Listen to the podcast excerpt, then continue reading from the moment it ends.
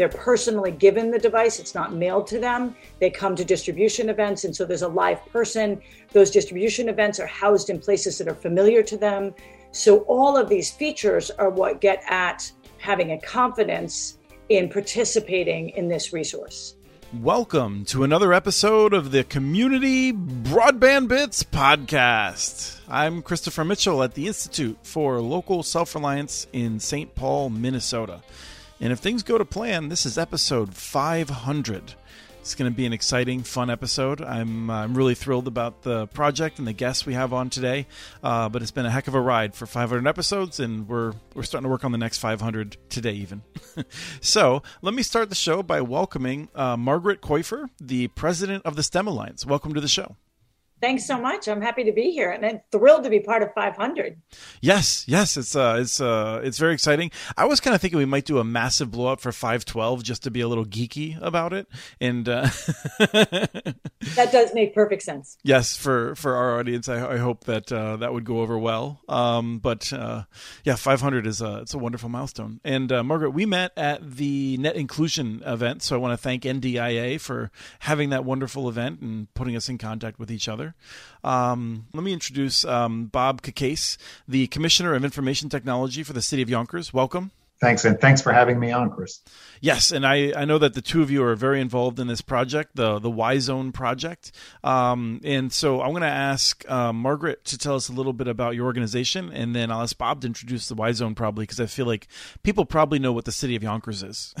so less explanation required. we certainly hope, although I got to tell you, I've learned a lot along my path and have been thrilled to have the City of Yonkers as a partner. But uh, going back to the STEM Alliance at its core, um, you know, we're a nonprofit in Westchester County, New York, which is just north of the city. And uh, we work to create a network of STEM learning opportunities across all ages. We're looking to bridge systemic gaps in STEM education. And most recently, since uh, since the pandemic, we have had a very large scale effort in Westchester County to bridge the digital divide. We call that project Digital Equity Now. And at its core, it provides a device, a hotspot, and 15 hours of tech education to any low or moderate income community member who's struggling, struggling with digital distress. Excellent. Briefly on that, do people sign up at the library? How do people find out about it and sign up for it? Our program, you had mentioned NDIA, National Digital Inclusion Alliance. When we came into this work around digital equity and bridging the digital divide at the start of the pandemic, early in March or spring of 2020, we immediately connected with NDIA and we looked for referrals to conversation partners who were doing great work. And our model is actually based off of Tech Goes Home out of Boston. So, one of the things I like to say is we don't need to reinvent the wheel. There's a lot of great ideas out there, and, a, and an organization like NDIA is built to connect people in order to uh, scale work and get to work very quickly. So, our model, much like Tech Goes Home, is that we source devices, we know the curriculum content that is needed by our clients.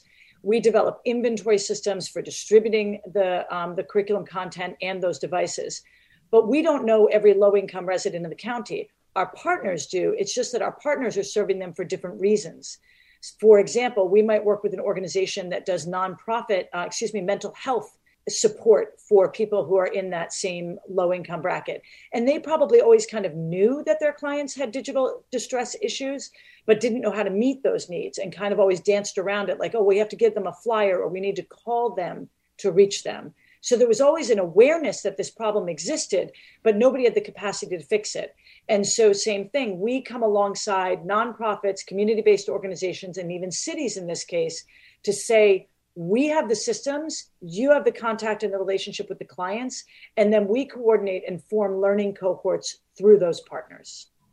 Excellent. It's very much what we like to see in cities regarding um, all of that, not reinventing the wheel in terms of how people work together. Um, now, I think, Bob, uh, maybe just a, a brief uh, sense of what Yonkers is like for people that um, haven't seen Lost in Yonkers. Uh, I'm sure that's a, reference that gets old for you. it does. It does. Sure. But also uh, the Y zone would be wonderful then as you roll into that too. We are the third largest city in New York State. We're located immediately above the Bronx, so we buttress up against New York City. The population is varied. In our school district, which is about 26,000 students, 90% of them are on free and reduced lunch.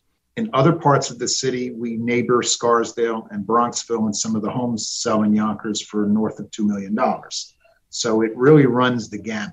What the Y zone is, is an effort that was really created by the County Association and MEG. They called me and said, there's a potential of getting a National Science Foundation grant to do this broadband work that we in the city knew was was a priority for us.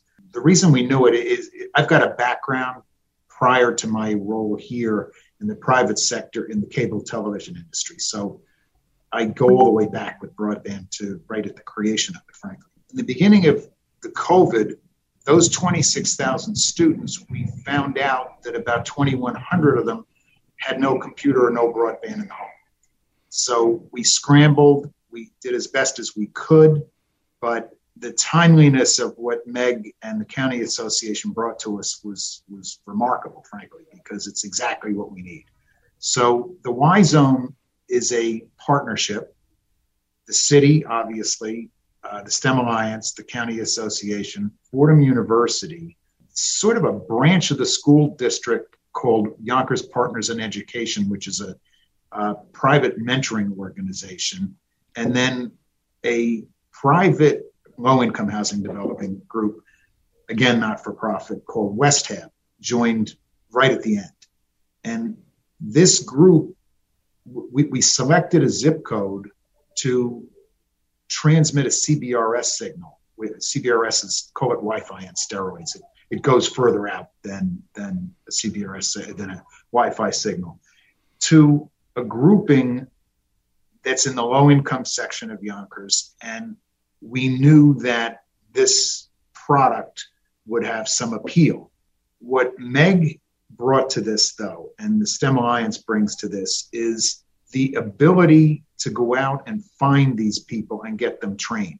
Because just having a, even in this case, a free broadband offer doesn't mean enough to people who really have never tried broadband, might be insecure trying broadband. And, and it's this digital equity question that, that we're all dealing with. We think we're addressing. Yeah, I like I like to say that when I get a postcard for something that's free, I generally recycle it. and uh, most people do that. So you absolutely need those trusted partners. Um, I just wanted to, I think you, you credited a lot of people involved with it. I think also uh, US Ignite was involved with that uh, National Science Foundation grant. Um, Correct. And, uh, and it's worth noting that, that that's not the only money that you used. I think you paired that with, with other funding as well to, to make this project work, right? We did. The uh, Schmidt Futures put some money in. The city put some money in. Uh, I, I know uh, STEM Alliance put some money in. So it, it's it's a it's really a team effort. Um, so I, I, wanted to dive in on the CBRS um, in particular, and I think the first question is um, is kind of how's it going? I can speak just in a narrative and a qualitative. Uh, we were anticipating that there would be people after distributions who would come back with the devices and say, kind of, this isn't working for me um, or it's inconsistent. And because we understand that this is a shared spectrum.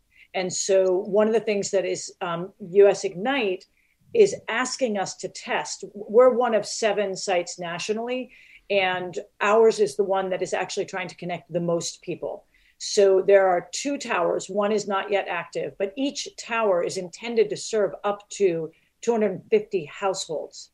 And this is very different than using CBRS in, in smaller settings. That is a pretty large goal, and, and we are not familiar with and many other applications on that scale. So we are trying to test how far does that shared spectrum go. We right now, I believe we have 175 people active on the tower that is active. We have not had people coming back to us and saying this isn't doing what we want it to do. We have the occasional person who's not in what we call the heat map, we would have anticipated that they were on the edge of the shadow of this reach. Um, we even have had one device that malfunctioned, but the test has been surprisingly strong. Uh, I will let Bob give a little bit more detail on the technical side. I will add one other cautionary note. We respect people's privacy. I cannot tell you what they're doing So I cannot speak to how heavy the demand is of the households that we're serving. But I can tell you that qualitative and quantitatively to date, we have not had um, complaints about the service. It's, it's actually been very successful. It's it surprised me too. You know, it being a wireless technology, I was a little skeptical. And you know, we've been through storms, we've been through, you know, the winter months in in New York, and it's held. It's it's really, frankly, quite good. When we are talking about CB, CBRS, um, there's obviously a different experience based on how much of the spectrum is available. Um, uh, do you have a sense of how much spectrum you're able to grab? Because I think you're guaranteed what 10 megahertz, and then if there's more available, you could potentially grab it for some period of time. Yes, potentially, and we haven't gone over the 10 megahertz. Okay, so that is a remarkable then results, uh, given you have challenging building materials. I'm sure. I mean, we've we've heard from some other folks that they're a little disappointed with it, but you are you're delivering usable speeds to everyone, and and the benefit of this is you don't have to do any um, um, customer premise equipment, right? You just hand a person a modem, they take it home with them, and they're able to use that, and and that turns for people who are curious, that turns like what you might think of as a CBRS signal into a Wi-Fi signal inside the home, right? Exactly, exactly. And and no, you're right. It, it's it, my background before I got here was in cable television, and the installation in the home is an adventure. you know, and here here it's not. It, it's they take the device, they go home, they aim it properly, and you know, and and it goes. They go to work. And, and that really cannot be overlooked because we have to talk about when you said you're like if i got a free card for something i'd probably throw it out you were pointing to one example of what prevents people from engaging in, in digital opportunity, right? We call the Y zone a digital opportunity zone. And one aspect of the opportunity is just to have internet access. Well, what are the other obstacles? What are the things that create what I have coined analog inertia? Why would somebody who's in an analog existence in a world that is predominantly digital not move out of that analog track? And the fact of the matter is, there, there are several obstacles, and one could just be the technology intimidates me. Well, this is not an intimidating impl- uh, application. This can be activated with, uh, we don't go into people's apartments, they manage it on their own. Right. You just, you hand them a device and then go home and try it. If you don't like it, bring it back. And so it's kind of like a no threatening kind of deal. Right. Although that does go back to what Bob was referring to, which is uh, our very strong built in outreach piece. So we do have a very light website that people can contact us through. They do get our email address they can contact us through. They're personally given the device, it's not mailed to them. They come to distribution events, and so there's a live person. Those distribution events are housed in places that are familiar to them. So all of these features are what get at having a confidence in participating in this resource, let alone that we also distribute uh, alongside offering 15 hours of tech education and a free device. And we have actually had people who come to a distribution say that they want the education and the Chromebook as well. And when we say, okay, well, this device is ready, activate that, the class will be in two weeks. They say, no, no, no, I don't want, I don't want the internet until I have the device in the class. Yeah, I mean, I think that's a, it's a smart move, um, given I, have said this many times for people who listen to the show regularly. Um, I, am so sorry for those people who come back week after week for my voice. Uh, there's so much fraud out there that those of us who have been used to it for, you know, 10, 15, 20, 30 years, like we're used to it and just ignore the background radiation. But uh, uh, it's definitely threatening for people who are who are new to it. So the people who are taking advantage of this are they mostly in uh, apartment buildings, uh, single family homes? Is there a mix? How does that break down? the vast majority are in multi-dwelling units. So again, that's just usually challenging structures, and then um, for um, for people who aren't aware, any of those structures are older than like 1980. They're probably extremely difficult to just drill a hole in because of the hazardous materials. No, that's right. So a device that can, you can hand to people is pretty attractive while you're we're figuring the rest of it out. If that doesn't scale over time, that is exactly correct. Um, so uh, one of the things I'm deeply curious about, because I tried to cost this out for St. Paul, trying to get a sense of what we thought the costs were likely to be. Can you give us a sense of uh, of what each of the um, the antenna like sites cost, and then like what the devices are, are been costing in a real world environment? Sure, sure. The antenna sites were approximately two hundred thousand dollars each. The devices range. The ones we're using are approximately $400 a device. So they're not, you know, insignificant costs. Are you expecting like a four or five year lifetime um, on them? What was a what's a reasonable estimate? Yeah, that is a reasonable estimate. I, I, think the towers themselves probably a little longer, but the devices, as with any technology, there'll be next generation things that come with this technology. But it's a Motorola package, and they did they did say five years. So, Bob, can you explain a little bit further the kind of uh, really creative approach that you took to the backhaul and what the backhaul costs are? Because these systems, for those who don't know, uh, the tower itself needs to still receive its signal from somewhere. Um, sure. Can you explain kind of what the city's you know innovative approach to acquiring the spectrum and and why that was uh, you know so functional for you well the spectrum came because it you know it's free spread it's free spectrum all what we did is we we we have a uh, relationship with crown castle. They service pretty much all of our school buildings and all of our city buildings. And we approached them and they were gracious about this. They provided a low cost it, it's a gig internet into no it's actually a three gig internet into the transmit towers. And then they connected the two at no cost. So we're able to transmit out of both towers for a relatively low cost per month. I, I believe that the number is around $1500 it's, it's not you know it's not an extraordinary cost. Again, as Meg said before, and what's interesting to me, and, and you mentioned it, Chris, the shared, shared spectrum. I was concerned, and to some extent still are, but we're not seeing it. In the what is the diminution of signal you know if everybody's on at the same time we were told by motorola that it could go as low as 8 megabits we haven't seen that we haven't seen that and you know it, eight the, the other side of this is 8 megabits is still pretty good you know but in today's world, it's not even broadband level. But, but we're not seeing that. You know, we're seeing people happily, you know, doing their their work, their business, their social element of it. That you know, we're not getting calls saying, "Ah, oh, this thing stinks," and you know, it, it cuts out. Do you have a sense of what uh, your your throughput is on a normal day for um, per user? We don't. We don't. We can take it at various times. And I know Meg's group has been doing this, Anna's been doing this. Take a slice of, say, you know, 20 minutes. We know how many people are on and we know the throughput, so then we can do the simple division.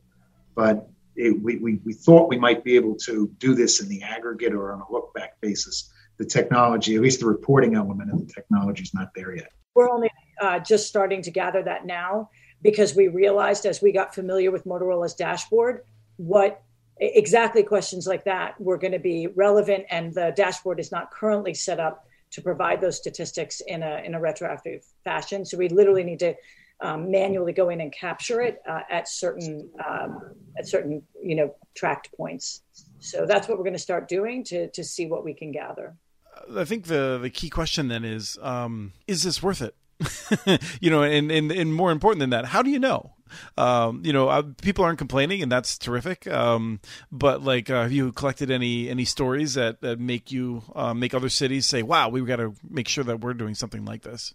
In the big picture, when you say, "Is it worth it?" the answer is absolutely yes. I was at a conference in Albany. A couple of Meg and I were on different panels, and I actually said to an audience, "The mayor of Yonkers' goal is to have hundred percent of the people in Yonkers on broadband." in the next year and a half. and I said, and I know what I'm saying, it won't be 100%, but that's the goal. So the big question is yes. You know, the answer to the big question is yes. When you go into the the economics of whether or not this is the most uh, economical way to get broadband to the home, and, and we, we sort of look at the infrastructure, $30 a month for this kind of, of service that answer we haven't answered yet. Our group, the Y Zone, is studying it because at the end of this year, we want these customers, these people, to continue to have broadband one way or another. Like we would never want to take it away from them. So give us a couple more months on that one, and we'll have an answer. But to, to simply say, was this worth it? Yeah, it was absolutely worth it. There's kind of a variety of reasons of why that's worth it too. To Bob's point, like we You don't know until you know. And so you have to go through this process to know. Uh, but the other thing I would say is that we wrote this grant in November. Let me get my year right. Uh, November of 2020, right, um, Bob? Right. It was, it was due December 31st, I think, of 2020. Uh, the topography of digital equity funding at a federal level, um, the awareness, the responsibility, the different ways that people are now going to be able to access what has now become uh, widely understood to be um, a right of all individuals, which is equal access to high speed internet, that has changed so much from the moment when we wrote this grant. And so I think that this experiment can now not be understood absent the uh, new opportunities like affordable connectivity program that are coming forward. Yonkers, uh, for the most part, is going to be a place where affordable connectivity, also known as ACP, will probably be a very effective program. Uh, there may be other environments where uh, more rural conditions, where waiting for the, the actual infrastructure to arrive, this may be a very helpful solution. And we hope to prove that for those places, if not for Yonkers. Right. I, I mean, uh, it looks to me like this is the sort of thing that the the primary benefit is that ability to do it quickly, right? To get out, to get people something.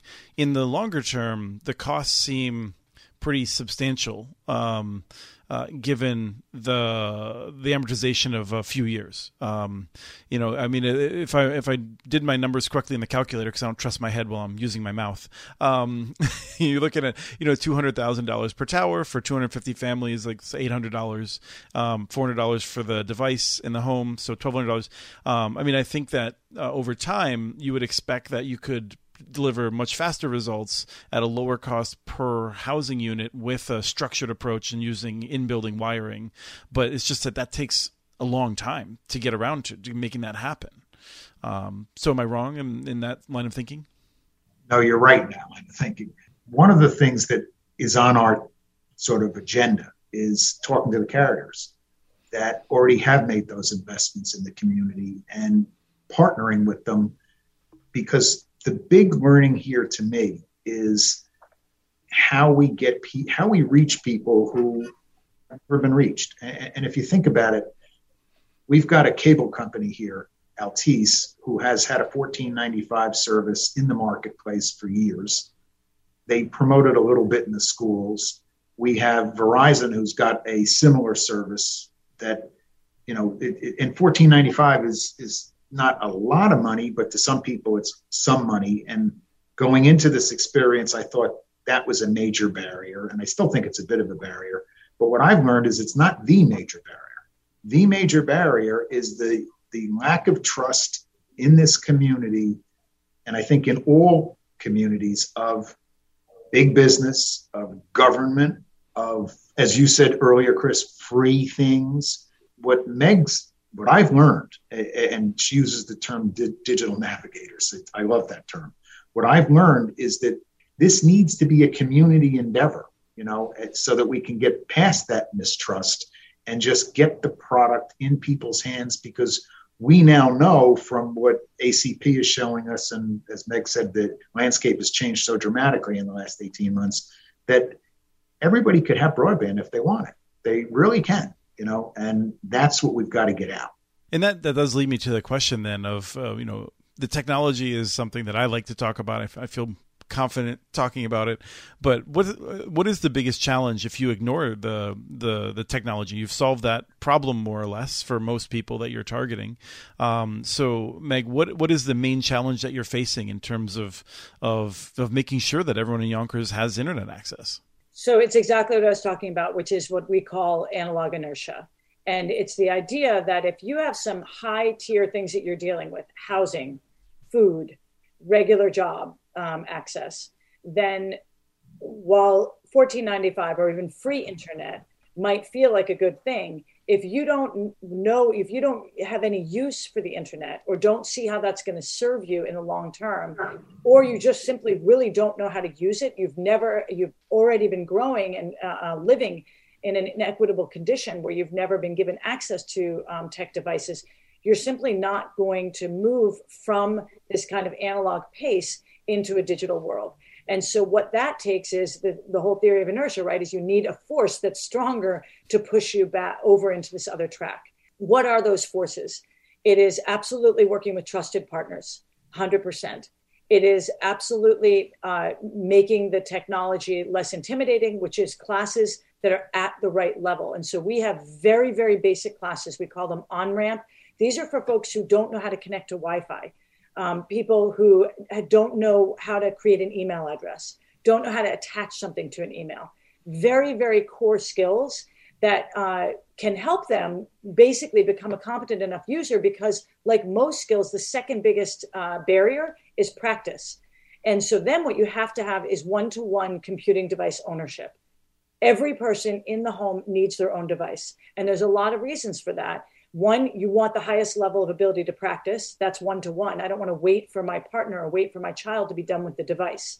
That's going to deter my ability to practice.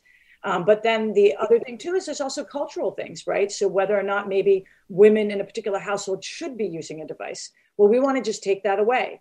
Um, and say that we are giving everybody their own device, and then there's, uh, you know, maybe a potential barrier like that is not is not present. So then there's also really increasing the knowledge of the community based and nonprofit organizations about digital distress and the fact that digital inequity, not having equal access to these opportunities, is a super social determinant of things like health, access to social services, completing the census, et cetera, et cetera. Banking, being a banked individual, ability to develop job skills, ability to apply for a job effectively. So if we can help these nonprofit organizations who have the relationship start to use tools to identify people who have the distress and to know how to refer them through our digital navigator services, that's how we're decreasing the barriers.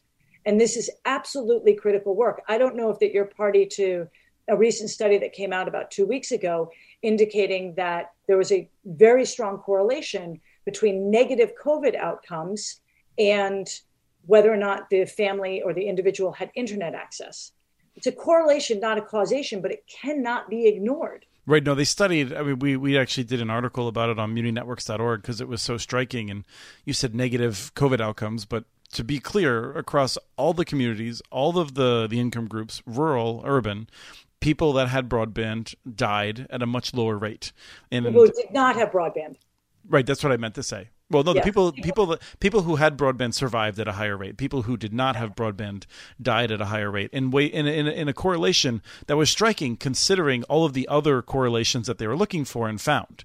But the strongest correlation was broadband service, and that was a remarkable finding. It's disturbing. It's just flat out disturbing, right?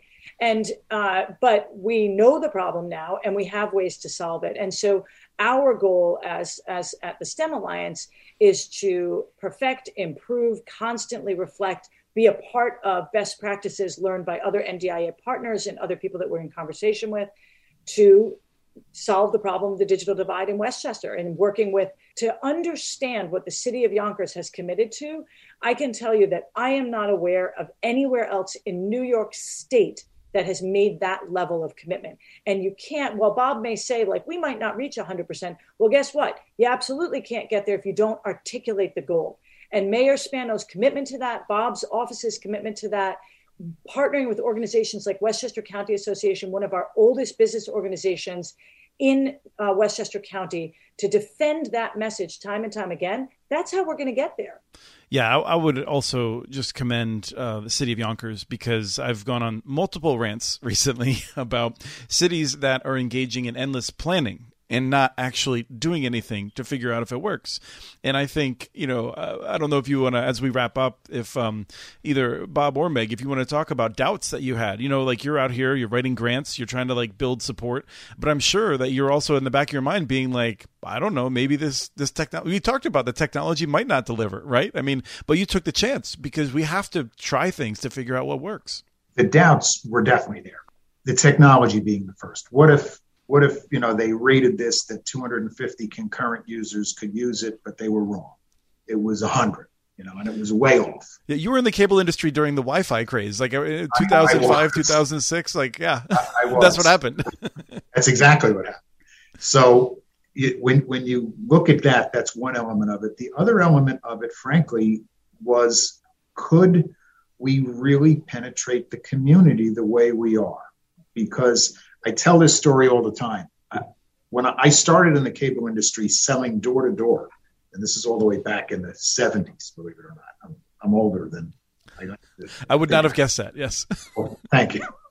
But I know that you could knock on 20 doors with $20 bills, and two or three of those people are not going to take the $20 bills from you. They're simply not. Right. You know, so how are we going to get into these communities? And Meg, show me that one, boy. That, that, that what they know how to do something that I haven't seen done before, and that is get into the community and get the community enthused about it because they're talking and others are signing up for the service that you know is to me it's a big piece of the puzzle and and i would say that the um in terms of like how did we do that so obviously partnering i mentioned that i do also want to give a huge heads up to the yonkers partners in education nsf grants typically have a very large research component and those young people participated in something called um, youth participatory action research so rather than kind of just doing pre and post surveys as our work these young people have actually been part of the research team with researchers from Fordham University. And so they also became part of the outreach, right? Like the research itself became part of the outreach um, in a very subtle but important way. And then additionally, the other really, really key factor that we knew would kick in, and I would say it took effectively about two months. Um, it, it, would have been two months. January, we had a COVID, um, you know, push, and, and so that. But effectively, within two months, what you get after you get those first adopters, and this is like the standard curve of adoption, right, of new technology. The first adopters, they're brave, but then what you get is word of mouth. So the peer to peer right now is really what's driving uh, adoption, and uh, and and also that we have a waiting list now for the technology classes. And do you, uh, the last question for real is, um, do you have people then that finish the class and then they're able to come back and get like additional questions answered as they develop them when they're messing around on their devices? Yes, and yes, I guess you can say. Uh, although I will tell you that we haven't had a ton of that. Um, so certainly, as I mentioned, we have a, a, a very simple website and people can contact us through that. They also have an email address so that we're reachable that way. Uh, additionally, we have um, we do offer effectively kind of office hours for people who have graduated from our classes. But interestingly, we haven't had a lot of traction. We don't have people coming with a ton of questions like, I can't get my device to do this, or I want my device to do that. Uh, it's, it's, it's something that we, the STEM Alliance, want to examine. If I had to say that's a growth point for us, is folks who have completed our class, how do we ensure that they're continuing to learn or that they are getting questions answered when they hit a wall? So uh, that's something I would say that we, we want to continue to improve. Uh, I can only tell you we're not getting a lot of that. Excellent. Well, uh, thank you so much, um, uh, Meg Kaufer with the STEM Alliance, president of the STEM Alliance, and uh, uh Commissioner Bob Cacase. Um, this is this has been a wonderful 500th episode. We hit so many different themes. We've covered over those and just brought them all together. So, uh, really appreciate your time today. Great. Thank you. Thank you. We have transcripts for this and other podcasts available at muninetworks.org slash broadbandbits. Email us at podcast at muninetworks.org with your ideas for the show. Follow Chris on Twitter. His handle is at CommunityNets. Follow muninetworks.org stories on Twitter. The handle's at muninetworks. Subscribe to this and other podcasts from ILSR, including Building Local Power, Local Energy Rules, and the Composting for Community podcast. You can access them anywhere you get your podcasts. You can catch the latest important research from all of our initiatives if you subscribe to our monthly newsletter at ilsr.org. While you're there, please take a moment to donate. Your support in any amount keeps us going. Thank you to Arnie Huseby for the song Warm Duck Shuffle, licensed through Creative Commons. This was the Community Broadband Bits podcast. Thanks for listening.